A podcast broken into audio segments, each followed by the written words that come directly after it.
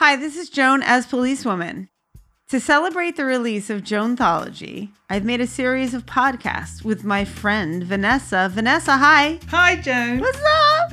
Who I've been working with since my first record. In each of the podcasts, I will be discussing a specific record or records. Today's podcast is about To Survive and Cover.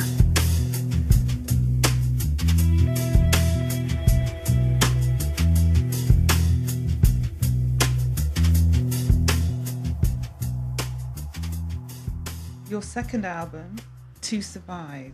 Just before we talk about that specifically, by this point, you'd been getting a lot of recognition, a lot of plaudits, building your own fan base, and a lot of nice attention. How did that feel?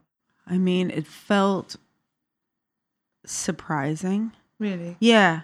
I I I knew I had to put the record out.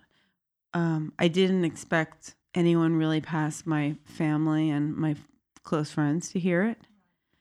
And um, I mean, I thought I had something, but I didn't know if anyone else would think so, you know? It was really surprising and really mind blowing that anyone was paying attention. Yeah. You know, I had been around so many incredible artists. Mm-hmm. You know, I had played with Antony for five years, Rufus, been around Lou Reed, you know, all these incredible artists and singers. And what did I have? You know, Mm. I mean, I didn't think I was a worthless human being. I just, being around people that had their whole thing together already, it felt like, well, I, I, I don't have that. And I, I, I won't have that, you know? Um, so it was very, it was overwhelming and wonderful. Uh, and I did just tour from May 2006 continuously. I, I didn't stop. I just toured solo touring by, I guess, by the middle of 2007. I was headlining, you know, Shepherd's Bush stuff, you know, so it paid off. And, you know, when I, it, just kept building, which was just outrageous to me. And I got the band to, you know, some of the tours were with the band, which was Ben Perowsky and Rainy Orteca. And then some of them were solo. Uh, yeah, it was, uh, it was a dream. Yeah, really. And then in March of 2007, my mother died of cancer. Uh, she had gotten it a couple year, years before, had gone through chemo, gotten rid of it, and then it came back and just got her. And uh, so a lot of the next record has to do with that. Uh, the the record to survive that was released in 2008 um, a lot of the songs are around that and you know surviving that. My mom and i had had had always had a very uh, tumultuous uh, relationship. There was always love but you know she didn't really like me all that much. Um uh you know so it was particularly hard. So the title track to survive is is a lullaby from the perspective of my mom. And um you know you know this record is really heavy and really dark. Um although you know i i had at this point learned that you know, gratitude was something that I really had to just go to all the time. So there is that in there too. There is some hope.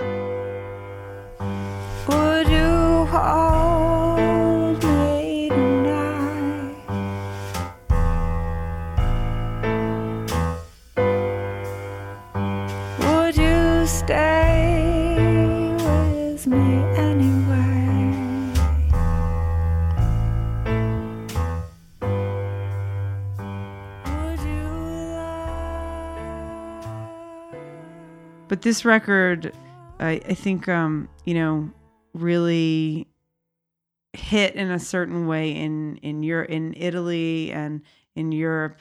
Uh, I mean, Italy likes some drama, Hmm. uh, and yeah. they they definitely f- felt this record. Um, I I had originally imagined it would every song would start with to something, and four of them made it on there to be lonely, to be loved, to survive, and to America. Um, and I, you know, I just gave it up after a while. I was like, wait, this was a great idea, but it's like I'm not gonna, I, I'm not gonna. Uh, it's just not gonna happen. Um, Rufus guests on it. I wrote to America with his voice in mind because he has such an amazingly huge range and ability. Uh, so um, it's a duet uh, that I wrote with his voice in mind. Um, and it, it's it's sort of about um, you know the U.S. was um, still in a state of uh, great alarm with George W. Bush still uh, when I was writing it. To America, it was kind of also like America uh, symbolizing our our mother. You know, like just like we're losing our mother here.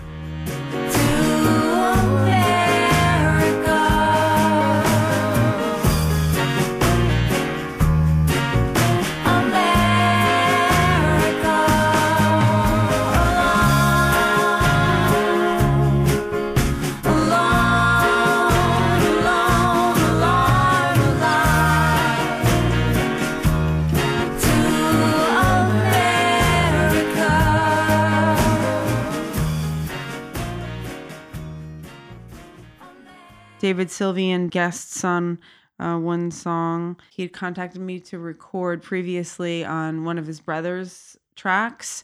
So then I had him sing on um, on Honor Wishes, the opening track. And where was this recorded? Were you still in? Were you in Brooklyn again? Same studio. Same went- studio. Same engineer. Yeah, if it's not broke, don't try to fix it. Yeah. It was yeah, it was great doing it there. So as I had mentioned, I had been doing tons of touring, and um, Ben Perowsky had done a lot of it, and he was uh, he was he was you know he was uh, he was about done with touring. Uh, so he recorded two of the tracks on on this song, on this record, and this is when I got Parker Kindred in the band. And let's talk about Parker. Yes, You- let's. yeah, Yeah. because you knew him already. This wasn't the first time, So Parker was in Jeff's band, right? and Parker and I had collaborated in the band Black Beetle that happened previous to, you know, just before Joan as Policewoman. And actually, uh, Michael Tighe and I, who were writing a lot of the songs, um, Michael made a band, uh, and Parker was doing that band. And I mean, so he couldn't do everything. So, but at that point, that band had disbanded, and and uh, I was lucky enough to get him in the band, and he is still in the band. Uh, he is one of the great musicians um, alive. Yes, he's like my favorite drummer, but he also is so much more. He has a voice that is so spectacular and has a huge range, and just his musical ideas are broad. He he has it all. Uh, he's also one of the funniest, darkest human beings I've ever known, and um, yeah, I can't even go into that because it would get immediately rated X. I had uh, Nathan Larson, who was a a very old friend of mine, who was in a band called Shudder to Think, and I mean, he was in Swiz, a hardcore band from the '80s, uh, from from DC. Uh, Nathan and I are exactly the same age, and I I got him to play some beautiful guitar on "Start of My Heart." And he played on um other tracks. He's he's all over there. Max Moston, who who I worked with in Antony's band, a violin player. He did a, beautiful arrangement for "To Be Lonely" uh, for the strings.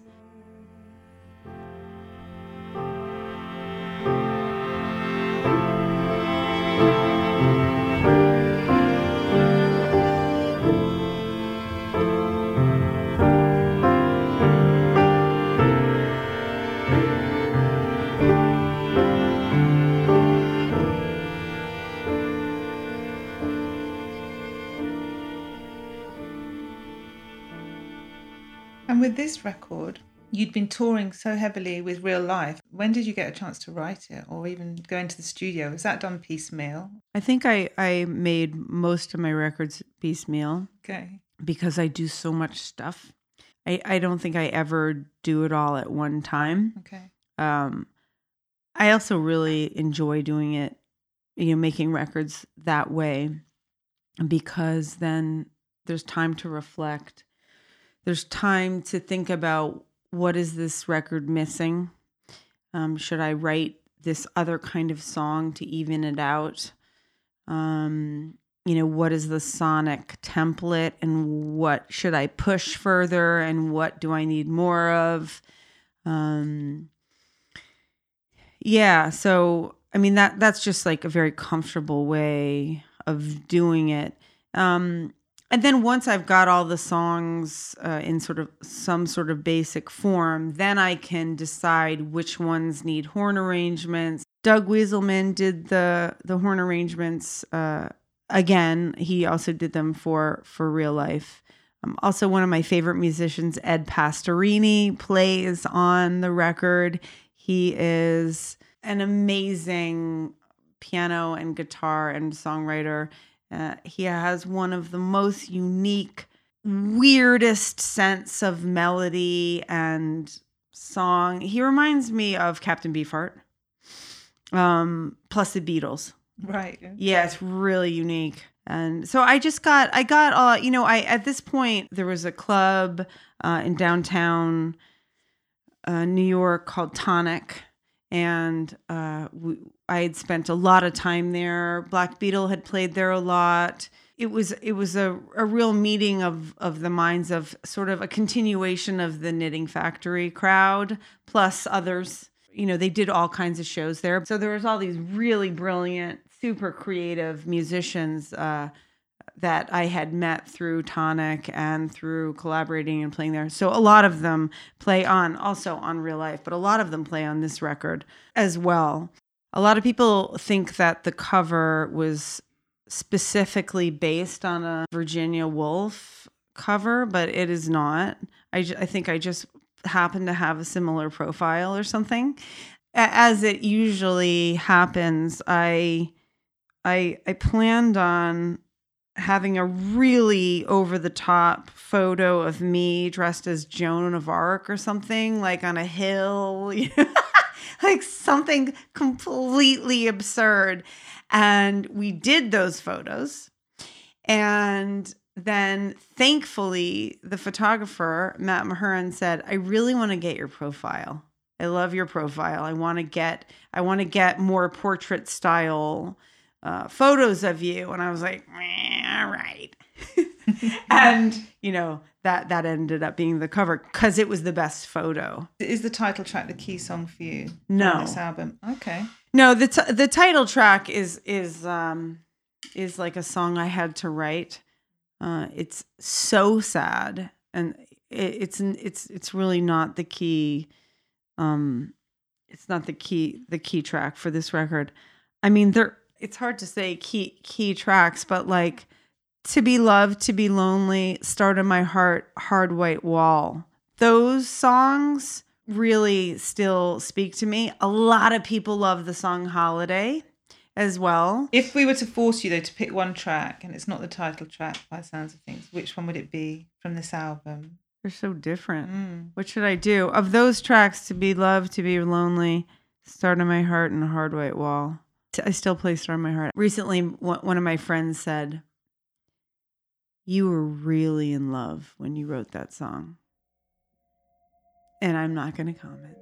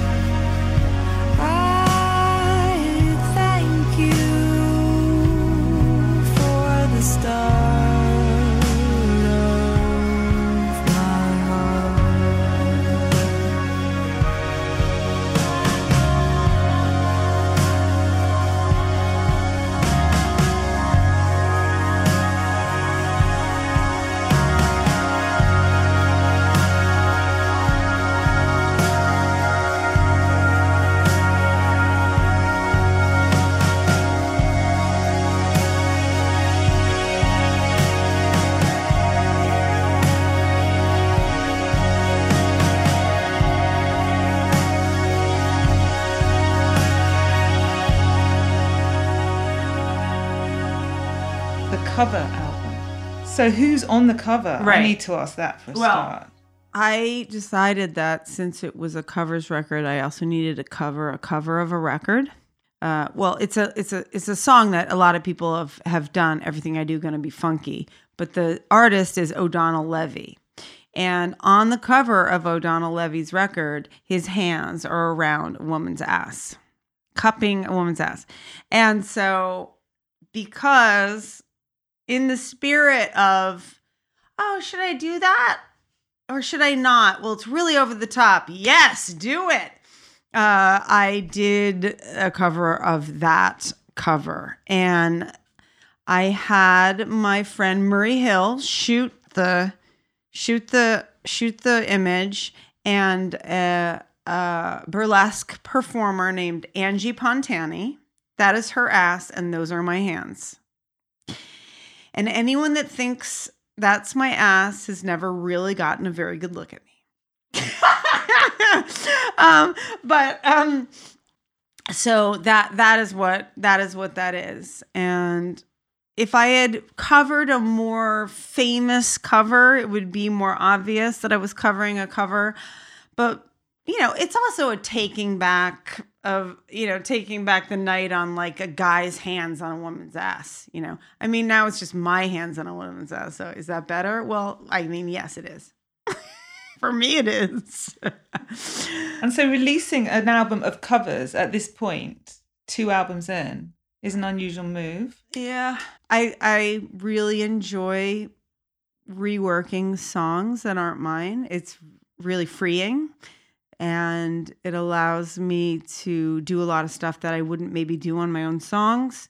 It also allows me to collaborate with a lot of people individually on each song and to just take them really far out into you know i'm not i'm not interested in ever covering a song where it sounds very similar uh, so i worked with all different kinds of people on on the covers record um, many people i had worked with a lot in the past but were not on um, were not on my my first two records uh, Joseph Arthur and I did whatever you like, which was which was a huge hit.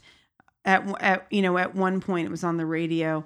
Not not my song was not a huge hit, um, but the the original um, by T.I. from Atlanta was a huge was a huge hit, and um, and I got to cover She Watched Channel Zero by Public Enemy, who I adore, and Overprotected by Britney Spears, which I always really loved as a song, but couldn't stand the recorded version.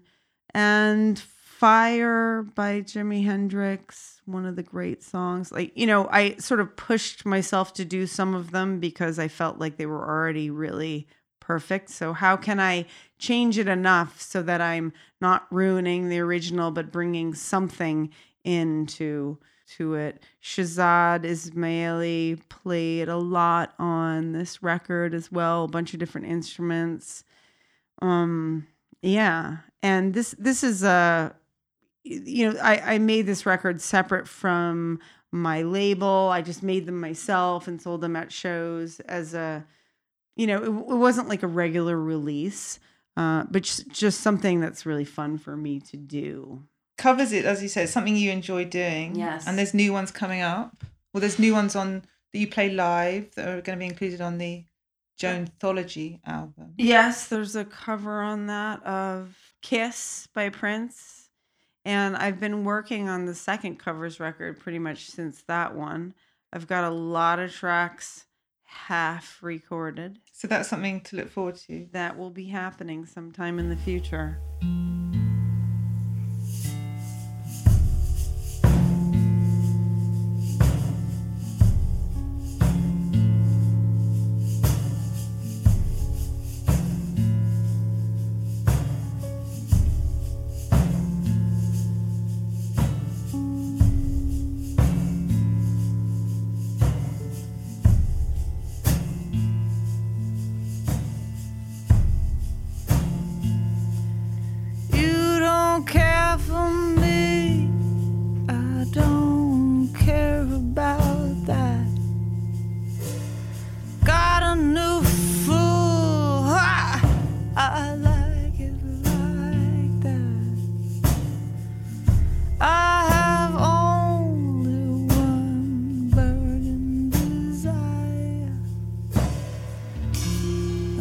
stand next to your fire.